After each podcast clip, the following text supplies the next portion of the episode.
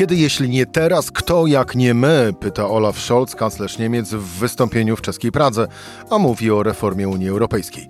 Tymczasem premier Mateusz Morawiecki znów lubi prezydenta Emmanuela Macrona, co w sumie nie dziwi, słuchając jak rząd PiS nie lubi Berlina, więc kogoś przecież lubić musi. Pytanie, czy dziwić ma otwarcie Macrona, a właściwie ile będzie ono kosztować? O tym wszystkim w rozmowie z Jędrzejem Bieleckim. Rzecz w tym, że taki był dzień. Cezary Szymanek, zapraszam na codzienny podcast Rzeczpospolitej. 30 dzień sierpnia, poniedziałek. Jędrzej Bielecki, dział zagraniczny Rzeczpospolita. Jędrzej, dzień dobry. Dzień dobry. A, to zacznijmy od Olafa Scholza i ja jeszcze przywołam jeden cytat.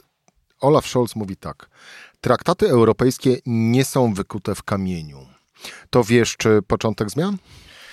Moim zdaniem Olaf Scholz stawia przed y, polskim rządem fundamentalny dylemat, dlatego że kiedy on mówi o możliwości otwarcia traktatów, to chodzi mu o rzecz zasadniczą, czyli o zniesienie y, wymogu jednomyślności w kluczowych decyzjach Rady Unii Europejskiej, przede wszystkim jeśli chodzi o sprawy zagraniczne, ale także o sprawy podatkowe, co jest nie mniej delikatne. I on to stawia jako warunek y, poszerzenia Unii Europejskiej, poszerzenia niezwykle ambitnego, bo obejmującego sześć krajów zachodnich Bałkanów, ale także Ukrainę, Mołdawię i Gruzję.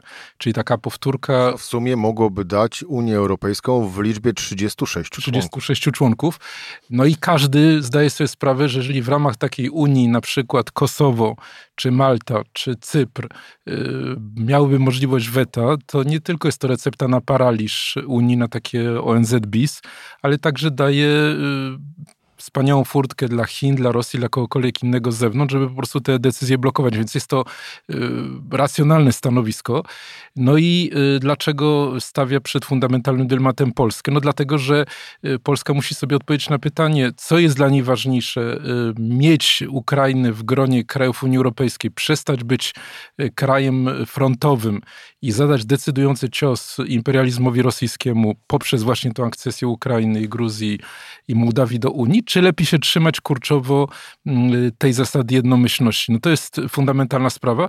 Powiedziałbym więcej, w pewnym momencie sami Ukraińcy sobie zdadzą sprawę, że być może y, bardziej po drodze jest im z Niemcami, dlatego że oni oferują realną perspektywę przystąpienia do Unii Europejskiej, a wcale nie z Polską, która tą perspektywę, przynajmniej jeśli chodzi o obecny rząd, blokuje.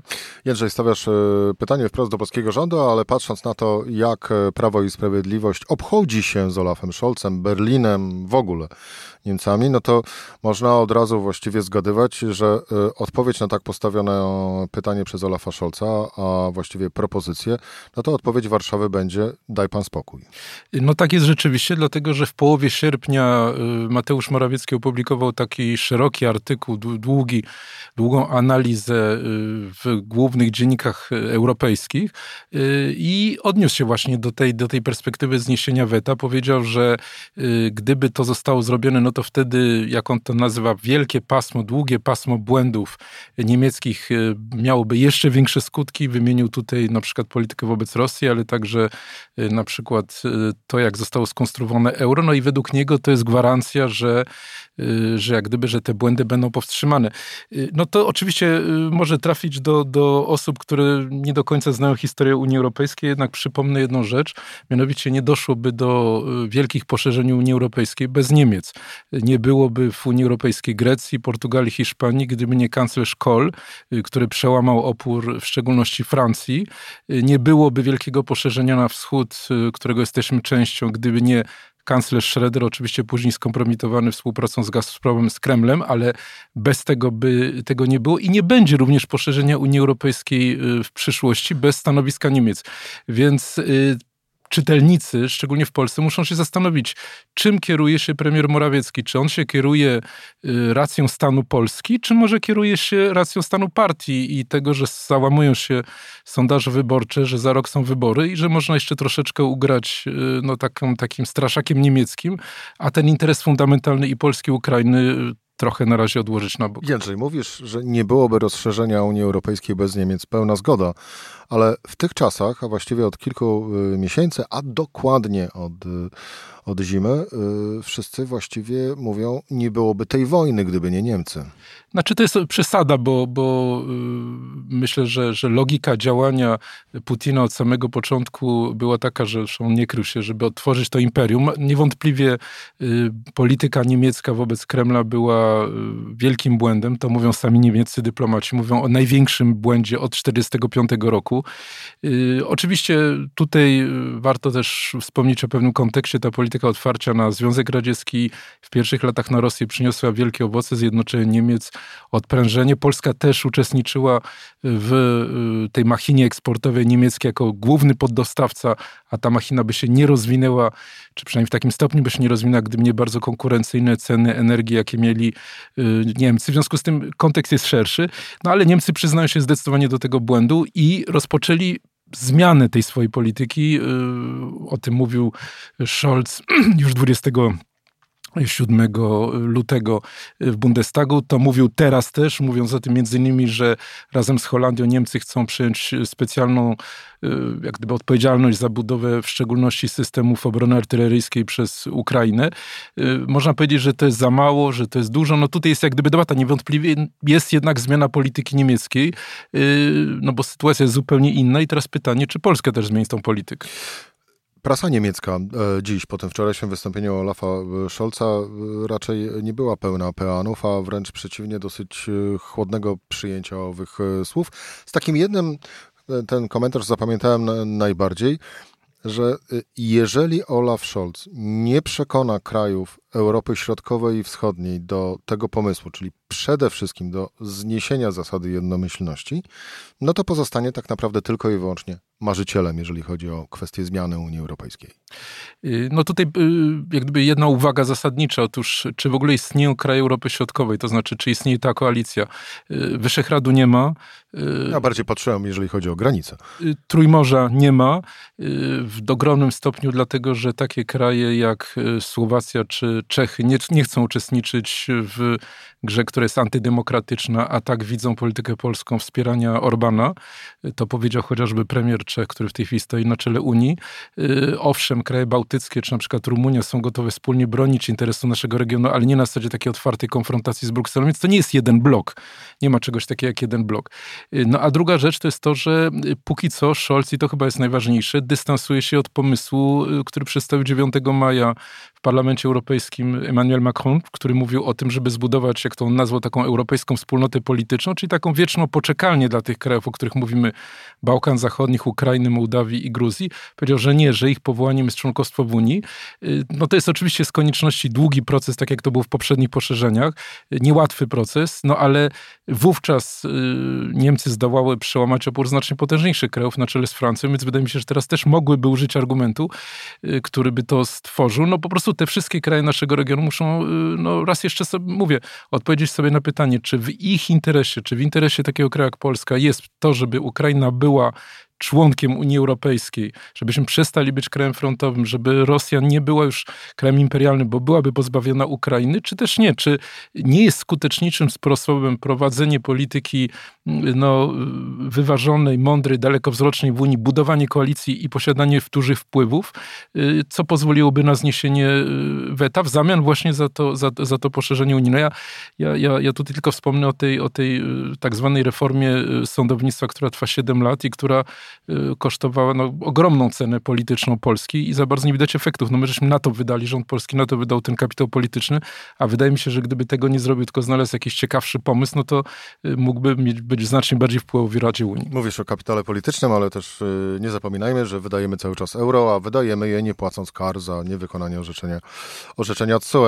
To jest podcast Rzecz w tym. Subskrypcję Dziennika Rzeczpospolitej można wykupić na stronie czytaj.rp PL. Dzięki temu też właśnie nas e, słychać. Jędrzej, wspomniałeś o Emmanuelu Macronie, mm, bo też wielu komentatorów wskazywało, że to wystąpienie Scholza było właśnie odpowiedzią na tamto wystąpienie Emmanuela Macrona, ale zostawmy już e, te, te, te słowa, które padły wczoraj e, w Pradze, a skupmy się na tym, co z kolei wczoraj wydarzyło się w Paryżu.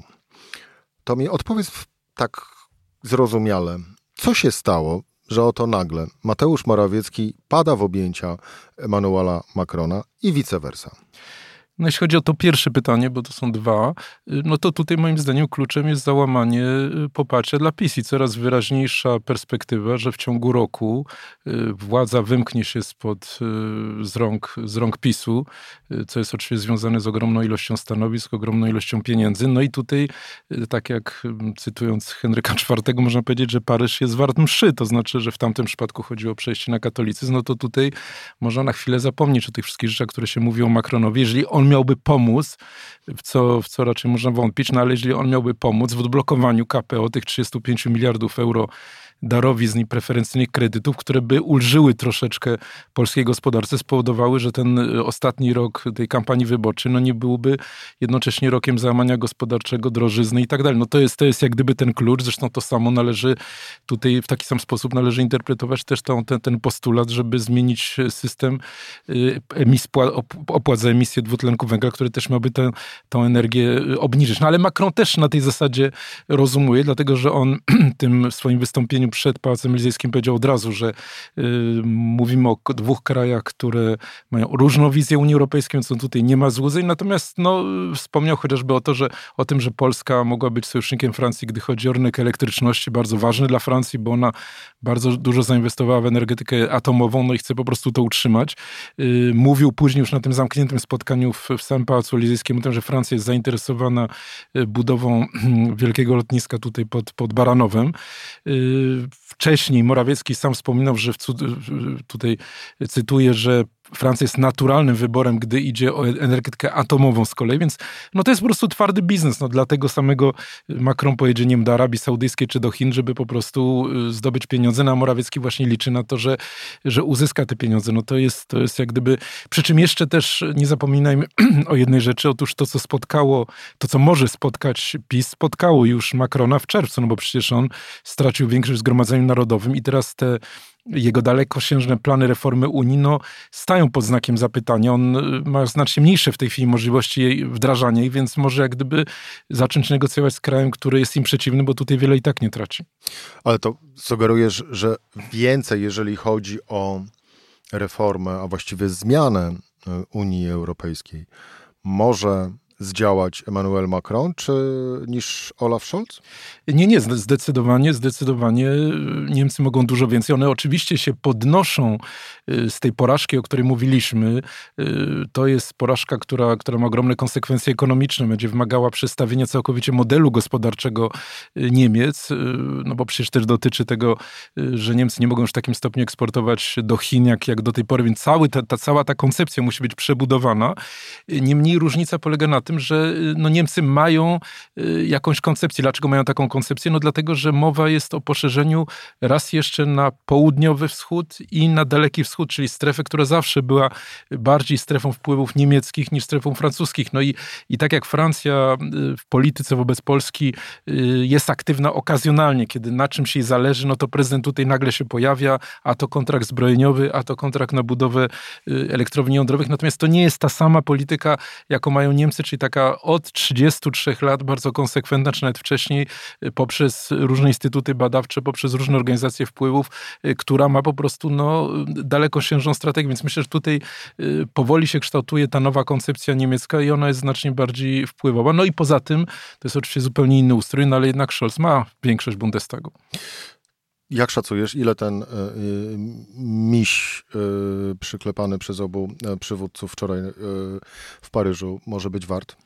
Y, polsko-francuski? No moim zdaniem bardzo niewiele, dlatego że y, dwa tygodnie wcześniej y, Morawiecki atakował nie tylko Niemcy, ale w ogóle w cudzysłowie największe kraje Unii, zarzucając im to, że chcą prowadzić dyktat w Unii Europejskiej. No a poza tym tutaj bardzo szybko, no bo, bo, bo celem, celem tej, tej kampanii wyborczej, która się zaczyna rozkręcać, nie tylko są Niemcy, ale w ogóle szerzej Unia Europejska jako ten wróg. No więc w związku z tym moim zdaniem to bardzo szybko weźmie górę, to znaczy no, no będzie chodziło o to, żeby, żeby te, te, te kolejne punkty próbować zdobyć. Wydaje mi się, że to jest coraz mniej skuteczne, no ale jednak to jest ta logika polityka, którą się kieruje Morawiecki. No ja tutaj nie widzę jakiegoś, jakiejś takiej dalekosiężnej polityki. Zresztą y, no, widać to było tak, że kiedy zaczęliśmy mówić o tym perspektywie poszerzenia Ukrainy, no, y, nie, ma, nie ma takiej refleksji, więc myślę, że, że wchodzimy w kampanię wyborczą i, i, i tutaj dalekich efektów nie będzie. Czyli Francuzi nie zbudują nam elektrowni atomowej? Nie zbudują lotniska? No to jest oczywiście, do, do, do, budowy tego lotniska, no to, to, to wielu chętnych jest, bo wcześniej między innymi były konsultacje polsko-hiszpańskie. Nie, bo nie... Jędrzej, zastanawiam, tak. się, zastanawiam się nad tym, e, właściwie nad granicą, a właściwie nad poziomem m, mm, zainwestowanych e, pieniędzy, e, bądź też zapłaconych za zagraniczne inwestycje e, pieniędzy przez, przez Polskę, od którego będzie można mówić Warszawa z Paryżem się przyjaźnią. Znaczy tutaj na pewno nie jest to, nie jest to kwestia przyjaźni, bo to są, to są politycy, to jest, to jest y, zupełnie inna logika działania, ale, ale jedno rzecz trzeba jak gdyby zrozumieć, to trzeba się cofnąć do De Gaulle'a, bo francuska y, gospodarka jest w ogromnym stopniu y, oparta na takich czempionach stworzonych przez państwo, na wielkich koncernach zbrojeniowych, atomowych, nie wiem, telekomunikacyjnych i tak dalej, które mają bliskie powiązania z rządem i, i zawsze Francja przy takich okazjach politycy starali się no, tradycyjnie zdobyć dla nich kontrakty. To jest inny układ niż na przykład z Niemcami, gdzie jednak te, te firmy średnie mają znacznie większe znaczenie i one sobie same działają. Więc y, no, skoro jest taka okazja, skoro Morawiecki chciał przyjechać, powalczyć trochę o to KPO, no to Macron też zrobi, poświęci tą godzinę czy dwie, no i, i, i czemu nie spróbuje. A, a propos KPO, y, rozumiem, że możemy zapomnieć, że Francja może w czymkolwiek pomóc. Y, znaczy, gdyby chciała, to, to, to, by pomogła. To by mogła pomóc, tylko że tutaj jest jak gdyby też zasadnicze pytanie, którego, którego no, y, które gdyby się nie stawia, że tu nie chodzi tylko o jakieś takie interesy typu ograniczenie znaczenia Polski. Tutaj chodzi o, również o pytanie, czym ma być Unia Europejska, dlatego że y, moim zdaniem Polska w mniejszym stopniu, ale Orban stanowi egzystencjalne zagrożenie dla Unii Europejskiej. Jeżeli łamie wszystkie fundamentalne zasady, no i nadal w tej Unii pozostaje, a to jest organizacja, która jest oparta na prawie, a nie na wspólnej historii, na jakichś powiązaniach etnicznych, no to jest pytanie, co w ogóle z tej całej Unii y, ma zostać. Zresztą przypomnę, że Macron ma ten sam problem wewnątrz kraju, dlatego że y, ogromne wpływy w tej chwili, przecież ogromny sukces y, zaliczyły w tych czerwcowych wyborach do Zgromadzenia Narodowego i skrajna prawica, i skrajna lewica. I on musi być tym obrońcą praworządności, no bo za chwilę w ogóle ten sam problem go spotka w, w w, w, jego, w jego własnym kraju. Także y, myślę, że gdyby była sytuacja inna, no to on by mógł wpłynąć w jakiś sposób na, na Komisję Europejską, ale myślę, że tutaj no, nie jestem zainteresowany. No to w takim razie podsumujmy obydwa e, spotkania, właściwie jedno wystąpienie Olafa Scholza e, w Pradze, spotkanie w Paryżu Emanuela Macrona i Mateusza Morawieckiego mm, i również to, co mówiłeś, no właśnie, bo to można do tego podejść w dwojaki sposób, bo można albo mówić, co zostanie z Unii Europejskiej, co de facto w podtekście takiego stwierdzenia jest, że grozi nam jakiś rozpad, rozłam, ale można również mówić, czym będzie Unia Europejska. No więc spróbujmy spojrzeć na to z tych dwóch perspektyw. Co zostanie z Unii Europejskiej w, najbliż, w perspektywie najbliższego czasu? Znaczy, moim zdaniem to interesy są y, zbyt duże, żeby to doszło do takiego y, jasnego rozpadu. Natomiast, y, chociaż oczywiście mogą być wypadki, tak jak się zdarzyło z Brexitem, natomiast na pewno jest to pewien zakręt y, i na razie, no to ja widzę tylko koncepcję niemiecką, która się tworzy, y, która polega na tym, żeby owszem, no, poszerzyć o, tą Unię o kraje, które zdecydowały się być demokratyczne, bo jest to w zasadzie konieczność. To znaczy, moim zdaniem Niemcy doszły do wniosku, że status quo oznacza właśnie ryzyko rozpadu. No, weźmy na przykład zachodnie Bałkany. No jednym z tych sześciu krajów, które tam są, no to, są, to jest Serbia, innym jest Bośnia, której częścią jest Republika Serbska, czyli też y, organizm bardzo bliski Moskwie, który po prostu rozsadza y, tą politykę wobec sankcji wobec Rosji. No nie, przy, nie, nie, nie przyłączają się te kraje do tych sankcji, utrzymują na przykład loty do Moskwy i tak dalej, i tak dalej. Są bardzo wygodnym sposobem utrzymania wpływów przez, przez Rosjan w Unii Europejskiej. Jeżeli nie dojdzie do konsolidacji tej Unii Unii Europejskiej, wobec tego zagrożenia rosyjskiego, ale również chińskiego, no to po prostu ta Unia zwyczajnie się rozpadnie. No przy czym cały czas Niemcy też mają w głowie, że Donald Trump może wrócić do władzy za, za dwa lata, w 2024 roku. Więc ich koncepcja jest taka, ok, pójdźmy w kierunku tej, tej federalizacji, oddajmy, no bo przecież Niemcy też poświęcają się i oddają to swoje weto, ale przyjmijmy te kraje, bo to jest egzystencjalny moment, musimy się obronić, musimy jak gdyby te, te, te zaryzykować, przyjąć kraje, które niekoniecznie są dobrze przygotowane, tak jak te państwa bałkańskie czy, czy Mołdawia, ale po prostu spróbować wokół tych wartości coś budować. No i to jest pewna, pewna idea, czy ona się uda, y, nie wiem, bo to już nie są te potężne Niemcy, jak, jak to było niedawno, tak jak y, już powiedzieliśmy, no, ten model ich rozwoju po prostu się załamał, muszą znaleźć coś innego, na razie nie mają takiego pomysłu, mówię o gospodarce, wchodzimy w wielki kryzys, no ale wydaje mi się, że to jest jedyny kraj, który na razie ma jakąkolwiek koncepcję. No i tym samym odpowiedziałeś również na drugą wersję tego samego pytania, czyli czym może być Unia Europejska, czyli jak rozumiem, tak naprawdę zjednoczonym całym kontynentem y, i nie tylko y, tak rozumianym stricte geograficznie, ale również właśnie o Gruzję i kraje, które spowodowałyby, że my jako Polska nie bylibyśmy właśnie krajem frontowym.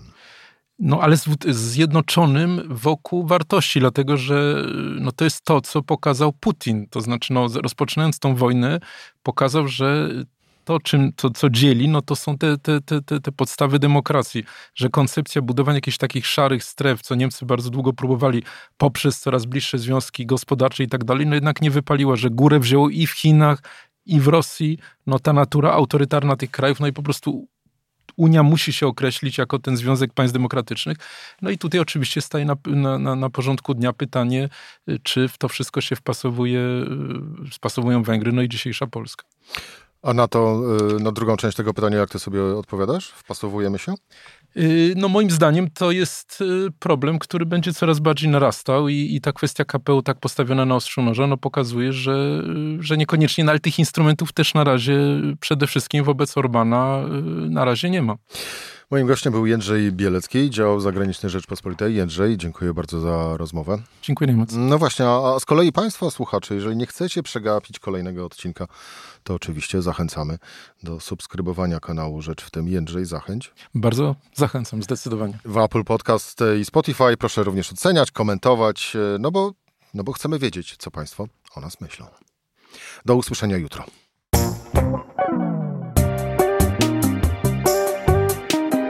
Rzecz w tym to codzienny program Rzeczpospolitej. Od poniedziałku do czwartku o godzinie 17. Słuchaj na stronie podcasty.rp.pl. Włącz Rzecz w tym w serwisie streamingowym.